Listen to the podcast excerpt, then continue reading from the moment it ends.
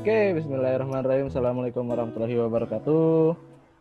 Selamat pagi, siang, sore, malam, kapan pun kalian mendengarkan podcast ini. Kembali lagi di Explore Biologi Podcast. Bagi kamu yang mendengarkan melalui kanal Spotify ataupun melalui channel YouTube Explore Biologi. Kembali lagi bersama saya, Ahmad Ramadhani. Kali ini kita kedatangan tamu. Jadi seperti yang kemarin atau minggu lalu sudah saya jabarkan, sudah saya bilang bahwa dalam beberapa episode Explore Biologi Podcast akan mengundang beberapa orang yang mungkin uh, cukup berkecimpung di dunia biologi. Nah, karena saat ini kita masih berada di masa pandemi, bahkan uh, masa PSBB, mungkin saat podcast ini dirilis sudah uh, dimulai lagi ya di daerah Jakarta. Jadi saya rasa nggak nggak salah juga kalau kita masih ngomongin tentang uh, COVID-19. Nah, kalau kamu lihat sendiri untuk COVID-19 di Indonesia itu perkembangannya uh, cukup mengkhawatirkan karena memang pemerintah uh, Jakarta ataupun Indonesia secara umumnya uh, menerapkan pola 3T ya yang salah satunya adalah uh, testing dan tracing ya. Jadi memang uh, tesnya itu lagi digencarkan banget. Semakin banyak orang yang dites. Nah, kenapa Indonesia bisa semakin banyak yang dites? Kita kedatangan tamu nih, salah satu tamu yang mungkin bisa dibilang sebagai penyebab ya. Penyebab kenapa Indonesia bisa uh, memasifkan atau menyebarkan tes ke beberapa daerah. Ada Bapak Diki Larisdo Sihombing SSI, alhamdulillah gelarnya kepake. Saya ya. Saya hai dulu dong Bapak Diki. Ya, halo semuanya para pendengar podcastnya Bung Dani. Ya, jadi uh, Kesibukan Bapak Diki ini saat ini apa, Dik? Apa ya, Pak? Uh, instalasi alat PCR lah, Pak, kebanyakan. Hmm. Nah, yang cukup menarik dari uh, Bapak Diki list, kayaknya nggak nggak asik ya manggil Bapak ya, Kak aja lah, biar lu lebih mudaan dikit ya. Terus gue manggil Anda apa? Jadi Kak Diki ini di saat orang-orang masa pandemi itu kerja di rumah aja, Kak Diki ini justru explore Indonesia ya Kak Diki ya. Udah ke mana aja tuh? Oh terima kasih ya, explore Indonesia ya. Tolong diperhatikan di sini dikutip explore-nya yeah. itu bukan untuk explore yang my my trip my adventure no no no no no no bukan kerja. Hmm. Udah ke mana aja tuh? Udah ke empat pulau kan kalau nggak salah berarti total apa? Tiga? Apa tuh? Pertama itu pasang itu di Bangka Belitung. Hmm. ke Bangka terus ke Belitung terus oh, itu aja udah dua pulau kan? Iya Bangka, Bangka cuma semalam ke, ah. eh ke Belitung ke Belitung semalam terus ke Bangka. Se hmm. di Bangka tiga bulan atau eh tiga minggu. Ah. terus? terus balik Jakarta belum ada semi eh seminggu terus lanjut ke Kalimantan itu ke Pangkalan Bun. Bukan Istanbul Istanbul itu sebelah ya itu podcast sebelah. Di podcast sebelah itu kita yang nyebutnya di Istanbul. Uh. dari Pangkalan Bun balik lagi ke Jakarta selang seminggu kirim lagi ke eh enggak itu dari Pangkalan Bun ke Doris dulu Palangkaraya baru balik ke Jakarta. Hmm. terus dari Jakarta balik lagi ke Kalimantan itu di daerah aduh lupa Tenggarong. Eh sempat ke Tenggarong ya? Iya sempat ke Tenggarong. Oh iya yang Jadi, Mutra Kukar. Ah, ah iya iya oke oke. Dari Tenggarong baru dua hari di situ langsung ke Surabaya. Hmm, oh yang gudang. Eh apa ya. rokok itu? Iya, alah itu. Ya ya ya, saya ingat saya ingat. Jangan sebut Pak nanti Pak. Gak boleh, ini konten pendidikan tidak. Iya. Terus? Itu di Surabaya itu ada tiga set di situ ada di Kediri, terus ke Waru, terus ke Gempol. Hmm. Balik lagi dah tuh dari Gempol ke Jakarta akhirnya. Hmm. Dari Jakarta dikirim lagi tuh, belum ada seminggu itu. ada lima hari juga kayaknya. dikirim lagi gitu ke Ternate. Ternate. Ternate terus langsung nyebrang lagi semalam naik ferry itu ke Sanana Maluku Utara. Hmm. baru balik lagi dari Jakarta. Dan terakhir kemarin ke Bontang ya benar? Ah Bontang. Wow. Ke Bontang itu itu paling paling bentar lah itu cuman berapa hari lah itu di Bontang. Berarti total udah sekitar lebih dari tujuh kota ya berarti kan? Bangka iya, Belitung. Kali. Bangka Belitung Kalimantan Surabaya Maluku hmm. Utara adalah itulah. Nah, wow. Di antara di antara seluruh apa -apa. kota yang udah didatengin atau yang di berarti kan itu kan kayak ada kerjasama antara pihak sana sama uh, apa ya nyebut? Kalau lu nyebutnya apa? Pabrik atau uh, produsen produsen atau ini distributor distributor aja kali paling tepat oh, ya. distributor berarti ada kerjasama sama distributornya kan sama dengan RSUD-nya gitu ya betul sekali di antara seluruh kota pengalaman masang instalasi yang uh, taruh deh gini deh jangan situ deh sebenarnya apa job desk uh, lu saat mulai uh, nyampe deh. Coba secara singkat aja deh, biar yang denger juga bisa tahu. Nyampe tuh paling tuh awal-awal itu perkenalan dulu kan itu perkenalan tentang uh, biasa profil company itu ke analis sama dokter sana. Kalau kita masangnya di RSUD ya, kalau misalkan masangnya kayak di tempat-tempat uh, yang lain selain RSUD, sama kita juga presentasi company profile, terus presentasi mengenai dasar-dasar PCR, perkenalan produk-produk apa aja yang kita distribusi, terus kita uh, presentasiin alat yang bakal dipasang di situ, cara pakainya bagaimana, terus ngelakuin karena kita kebanyakan sekarang kan COVID. Jadi kita bahas gimana prosedur pemeriksaan sampel COVID, dari sampel pasien. Berarti dari mulai dari ekstraksi hmm. sampai pembacaan di PCR-nya. Berarti lu kalau kalau diminta buat ngetes eh, sampel udah bisa, udah ahli dong. Bisa kalau misalkan mekanisme uh, alat yang disuruh ngetes itu hmm. sama sama yang gue pakai. Tapi kan ini kan nih uh, alatnya kan ekstrasinya kan otomatis ya pakai hmm. mesin. Hmm. Kalau misalnya disuruh manual agak ribet. Hmm. Lebih lama lagi itu kalau pakai manual. Kalau yang otomatis jadi mungkin secara simpelnya nggak ada pengaturan yang agak ribet kali ya. Iya nggak perlu mindah-mindahin supernatannya terus peletnya itu dibuang nanti dibalikin lagi di tabung yang baru terus dicuci lagi pakai washing buffer wow. itu terlalu ribet ini kan kalau pakai alat otomatis semuanya udah ada tinggal masukin aja hmm. tunggu setengah jam siap dihidangkan atau sampelnya berarti gini berarti kan emang kebanyakan di Indonesia itu pakai alat PCR-nya sudah otomatis ya berarti ya ya pada kondisi ini kan nah uh, kan uh, banyak tuh yang ngeluh kayak misalnya udah dites terus kemudian nunggunya lama. Kalau yang gue baca di beberapa sumber kan katanya karena ngantri. Sebenarnya ini sebenarnya kalau sampel satu sampel itu dari setelah diambil, misalnya diambil di uh, lingkungan rumah sakit yang sama sama PCR-nya, bisa langsung dites. Itu total waktu hasilnya bisa keluar kira-kira uh, tahu nggak lo? itu sih tergantung dari alat PCR yang mereka pakai ya. Hmm. Tapi jadi biasanya ada, hmm, mesin PCR tuh ada beberapa. Jadi ada yang bisa baca 32 sampel, baca 48 sampel, baca 96 sampel, bahkan ada yang bisa sampai 100 lebih.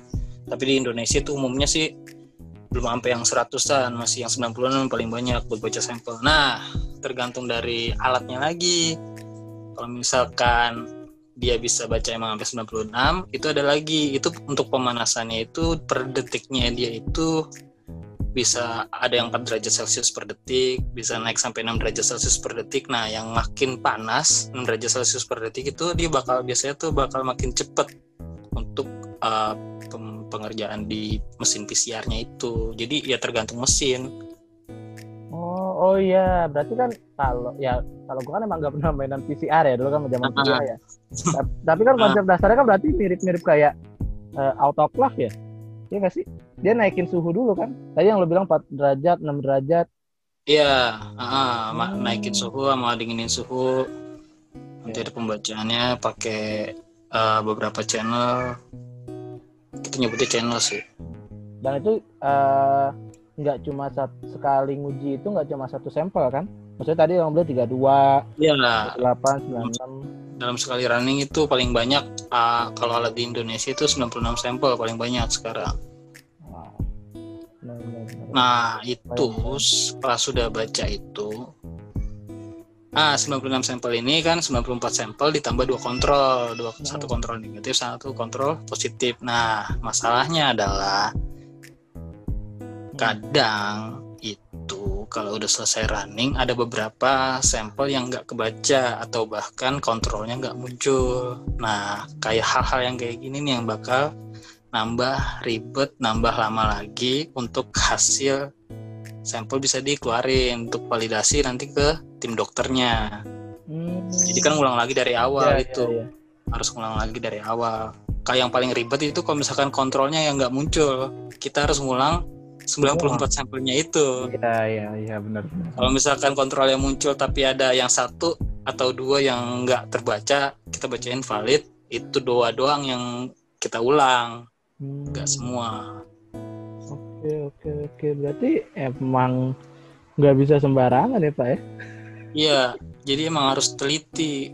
Minimal itu di lab itu harus ada dua orang. Soalnya kan ini banyak lubangnya ya ada 96 lubang yang harus hmm. perlu diisi. Nah kan manusia pasti ada batasannya lah untuk melihat ya kan? Iya. Yeah. kan salah masukin atau bahkan sampel nggak sempat masuk malah udah kebuang duluan ke kantong limbah jadi nggak masukin sampel. Jadi nanti nggak okay, kebaca okay. selesai. Tiba-tiba hilang sampelnya ah nggak kebaca sama sekali. Padahal udah nungguin sampai berjam-jam tapi nggak keluar iya. hasil kan capek. Hmm. nah oke okay, terus nih terus. Berarti uh, sebenarnya nih sebenarnya kan kemudian ada uh, beberapa pihak yang bilang kalau uh, terkadang tes PCR itu nggak uh, 100% valid katanya kan kadang-kadang ada yang kalau rapid kan mungkin kadarnya kalau yang awal-awal cuma 60% 70% ya uh, yeah. false false negatif atau false positifnya cukup tinggi dia nah kalau mm-hmm. PCR itu sendiri emang kenapa sih bisa timbul yang kayak gitu juga Nah, kalau itu sih tergantung dari reagen pabrikannya ya. Soalnya itu tiap-tiap reagen pabrikannya itu dia itu bikin primer yang untuk pembacanya itu gen-gen targetnya COVID ini beda-beda.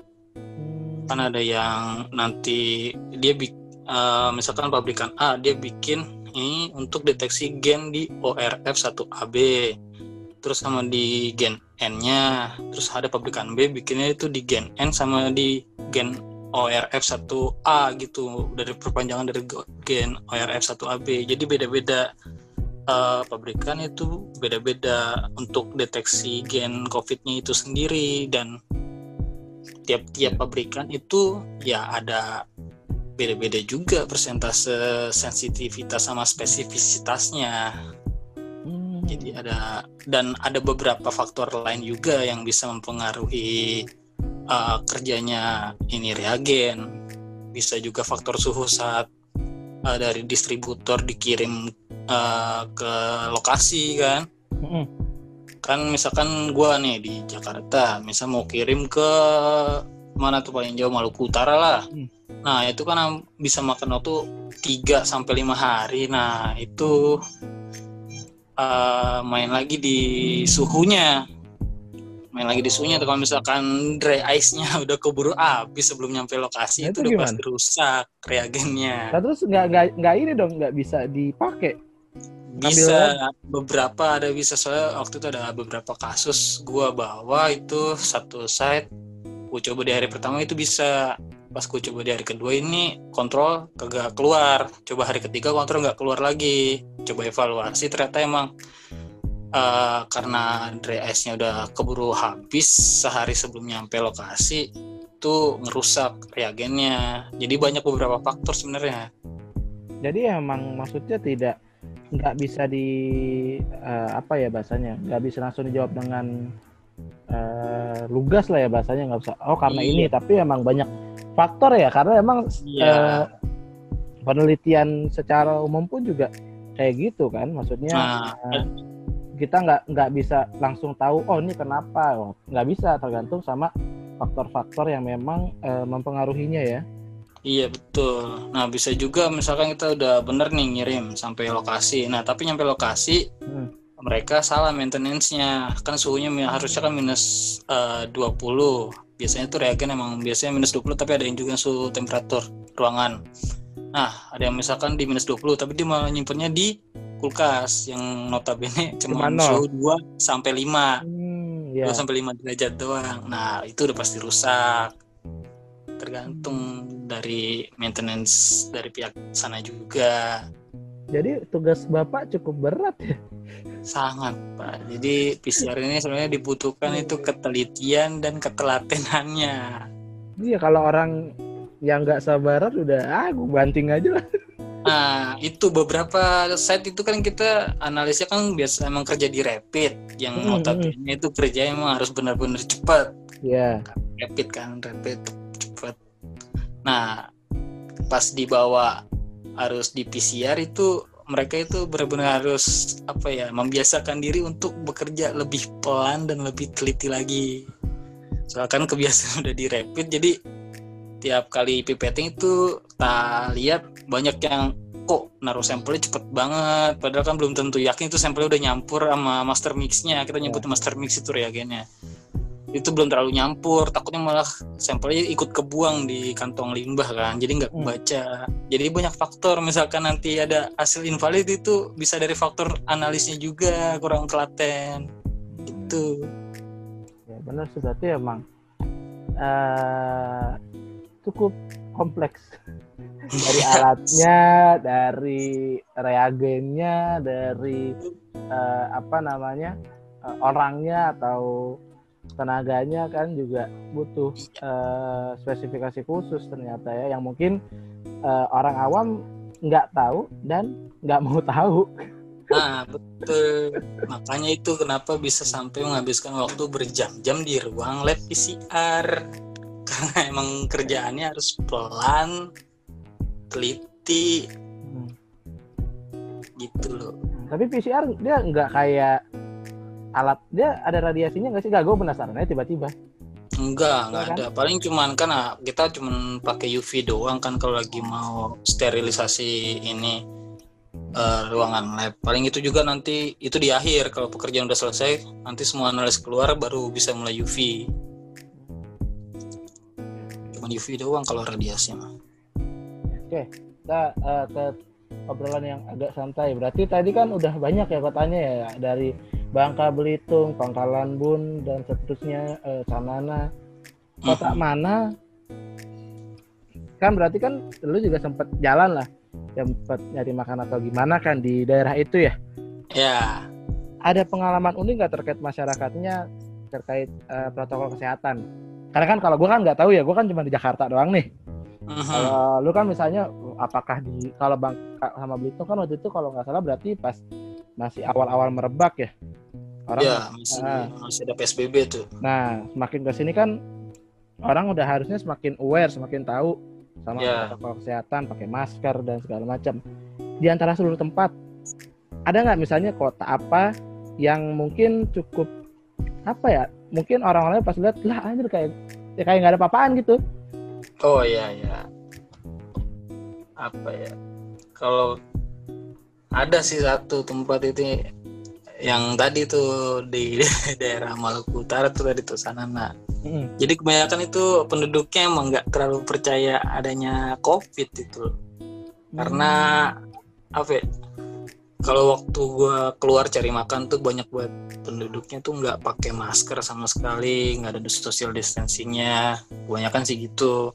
Paling yang pakai masker itu juga cuman orang-orang yang punya kerabat kerja di rumah sakitnya ya RSUD sono hmm. nah apa ya apalagi ya ya mereka tuh nggak percaya ada ya covid ya gara-gara itu sebenarnya sih kan mereka tuh uh, sebelum pasang alat di sana tuh mereka bisa kirim sampelnya itu ke Ternate. Mm-hmm.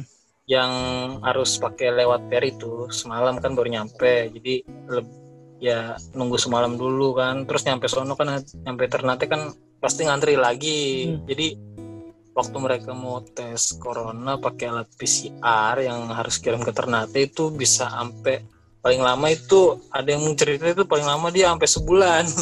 Baru dapat hasil. Baru, baru keluar hasilnya. Jadi Gila. itulah kenapa mereka lebih ah nggak usah percaya lah adanya covid. Jadi kan iya, nggak mungkin iya. mereka disuruh sebulan diem di rumah gitu. Mereka tuh nggak bertahan di rumah. Iya, karena kalau misalkan di sono tuh harusnya kan uh, kalau misalkan hasil swab itu belum keluar mereka harus tetap di rumah nggak boleh keluar sama sekali hmm. makanya itu udah lebih kan saya udah lebih dua minggu kan kata biasanya kan dua minggu katanya virusnya mati. Ya udah makanya mereka sebelum sampelnya uh, keluar tuh hasilnya di dari Ternate mereka udah keluar duluan jalan-jalan duluan keluar dari rumah. Itu gara-gara iya, itu. iya, iya. karena hasilnya terlalu lama mereka nggak lebih milih nggak percaya covid. Iya sih maksudnya itu yang sempet uh, pas awal-awal kita PSBB tuh ya sebenarnya yang gue sendiri takutkan atau yang gue pikirkan itu kalau kita misalnya kita nih di Jakarta gitu kan ya kita uh, sekarang pun bahkan di puskesmas udah bisa uh, swab 2 sampai tiga hari hasilnya keluar gratis kalau emang uh, ada gejalanya dan memenuhi prosedur buat di swab. Nah kalau yang di kayak tadi kayak misalnya di Sanana atau di tempat-tempat yang terpencil dites baru tahu hasilnya satu bulan ya gile nah itu. Hal bisa aja itu. Misalnya kita ambil ya ambil kita nggak mau tapi kita ambil kondisi terburuknya deh. Itu orang sudah keburu eh, gejala berat duluan kan? Bisa jadi nggak? Ya. ya ketolong. Tapi setelah lu datang berarti berarti itu waktu ke pangkas jauh dong harusnya dong? Yang enggak juga. Enggak juga enggak juga soalnya di sana itu mereka harus ngelewatin kalau bikin lab untuk swab itu mereka harus ada perizinan lagi dari uh, Kemenkesnya. Jadi kayak Kemenkesnya daerah tuh apa ya lupa lagi. Kemenkesda. Eh bukan Dep, kayak yang yang boleh ngasih izin itu ya, rumah ya, sakit ya. boleh untuk tes ini melakukan tes swab. Nah, itu izinnya itu mereka udah beli alat tapi belum izin. Gedungnya mereka itu belum siap. Oh. Jadi mereka harus siapin gedung dulu. Ini terakhir gue nanya gedung belum jadi nih bulan ini. Paling bulan depan baru jadi katanya. Itu baru nah, maksudnya itu gedungnya belum jadi. Belum, belum jadi. Setelah jadi kan baru baru perizinan lagi kan? Iya. Keburu kelar dong covidnya. itu gue itu waktu gue pasang instalasi kan di lab sementara itu ya hmm. Di sana lab sementara itu lantainya kak lantainya itu kebanyakan dari kayu lah dindingnya masih triplek hmm. benar-benar daerah iya, jadi iya, waktu gue datang itu masih baru bikin pondasi bangunan lab PCR dan itu jadi masih dan... masih panjang lah itu sanana untuk bikin tes swab mereka sendiri. Dan gak menutup kemungkinan banyak daerah yang lebih parah daripada itu ya. Iya, kayak sih makin ke timur kayak makin parah mungkin. Iya. Gila, gila satu kapan. La kapan lagi lu lihat uh, di rumah sakit ada kerbau makanya. kapan lagi? Sekumpulan bahkan bukan seekor, sekumpulan kerbau makan di halaman rumah sakit, masuk ke dalam benar-benar daerah ya oke oke terus berarti uh, tadi uh, lu udah ke berbagai daerah juga tadi kan katanya yang paling uh, perlu dilihat lah bahasanya di sana itu kan kayak misalnya contohnya kan dia butuh ya. uh, tesnya atau keluar hasil tesnya sebulan jadi orang keburu keluar uh, dari apa dari rumah karena dia emang nggak betah nah kan berarti sekarang lu dari Jakarta kan Iya. Ya kan? Iyalah semalam abis dari UI.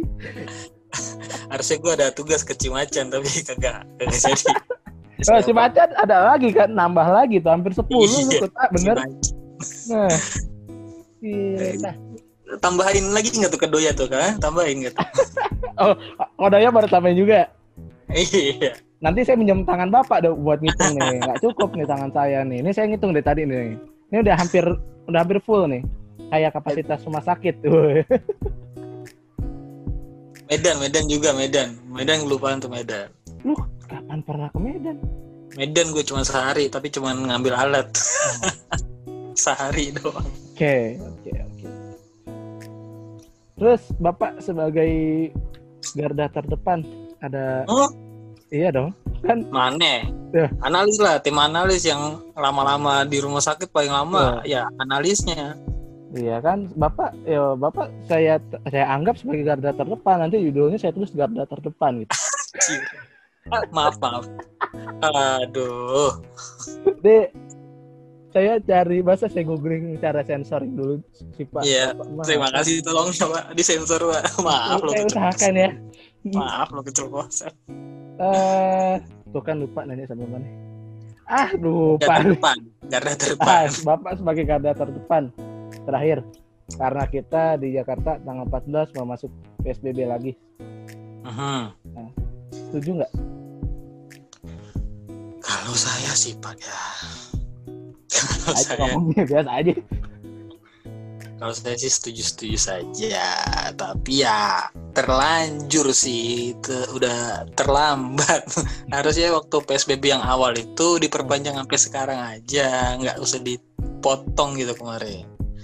Tapi ya karena udah terlanjur, si angka COVID makin banyak, kerjaan analis juga makin banyak, makin sering lama-lama di rumah sakit, makin numpuk juga itu sampel-sampel karena karena PSBB-nya berhenti kan jadi banyak orang yang udah keluar-keluar rumah toh.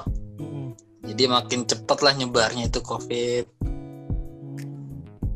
gitu loh Pak. Saya sih setuju-setuju aja PSBB-nya mau dilanjutkan lagi. Setuju tapi beberapa teman-teman sepertinya tidak betah di rumah gitu loh.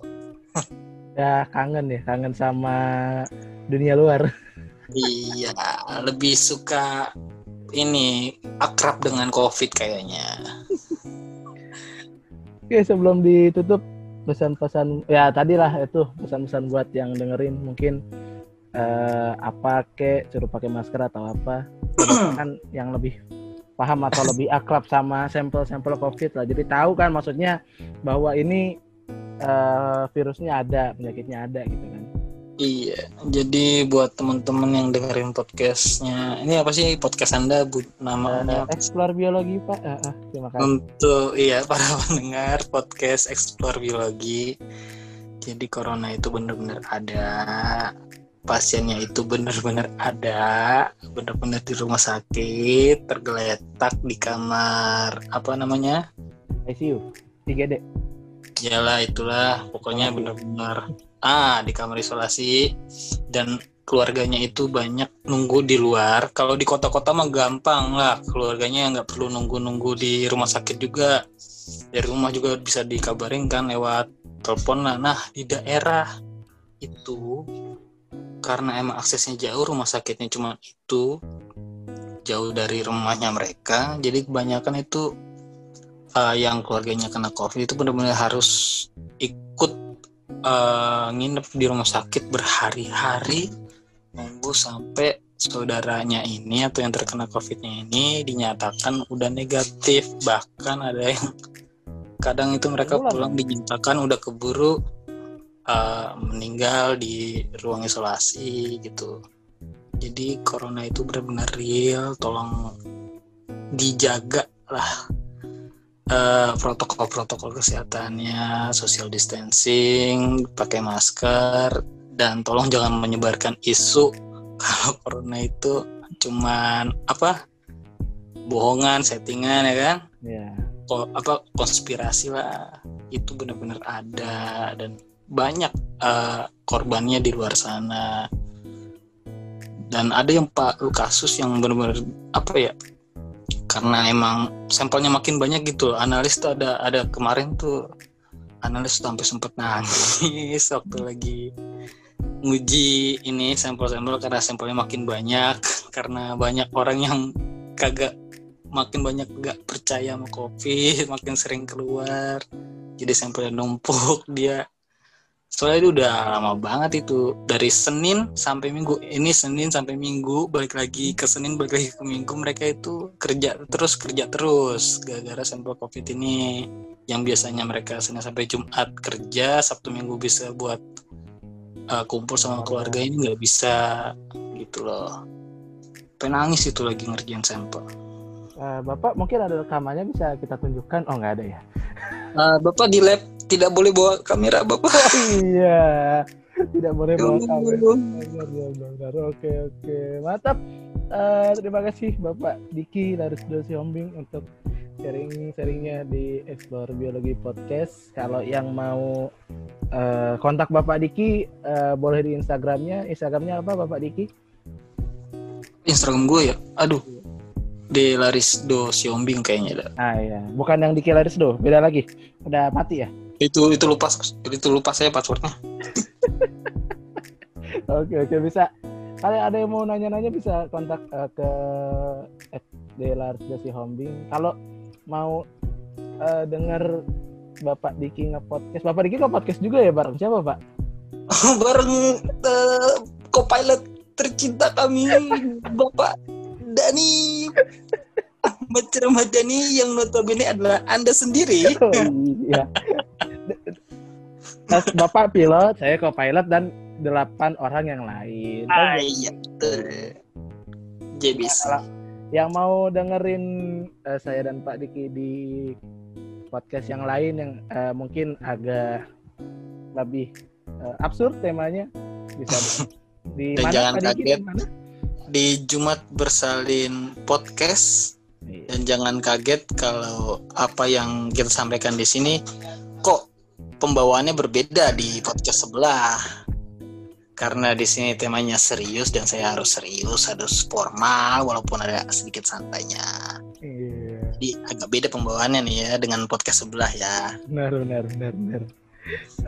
Oke terima kasih uh, Diki udah join terus terima kasih buat yang udah ngedengerin. Uh, jangan lupa untuk yang di Spotify bisa di Spotify apa ya? Kok lupa? Di follow. Ya. Kalau yang di YouTube mungkin bisa like atau di komen atau ya lebih bagus kalau di subscribe jadi bisa tahu kapan podcast ini update lagi. Kalau misalnya ada pertanyaan eh, terkait apa eh, dunia biologi boleh ditanyakan ke YouTube atau ke Spotify atau ke Instagram. Instagramnya ada di YouTube ya cek aja sendiri ya eh, sekali lagi maaf mohon maaf kalau misalnya ada salah kata selama beberapa menit nggak ada menitnya lagi ya udah. Selama podcast ini karena sesungguhnya kebenaran datangnya dari Allah Tuhan yang Maha Esa. Kalau kesalahan datangnya dari uh, manusia itu sendiri. Sekian. Wassalamualaikum warahmatullahi wabarakatuh